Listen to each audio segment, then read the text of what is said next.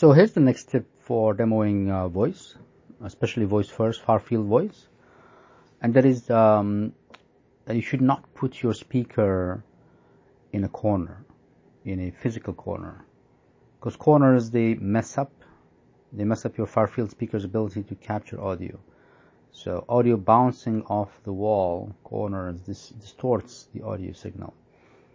Um, similarly, don't put things uh, like you know a screen, large screen, or anything that obstructs its field of of hearing or creates a um, basically an echo, a bouncing uh, signal. Um, try it at home. Put put your echo in a corner or put uh, put something behind it uh, or around it, and you will see that it has an effect on uh, recognition.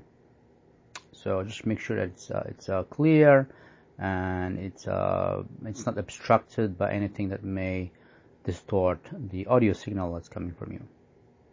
Okay, thanks.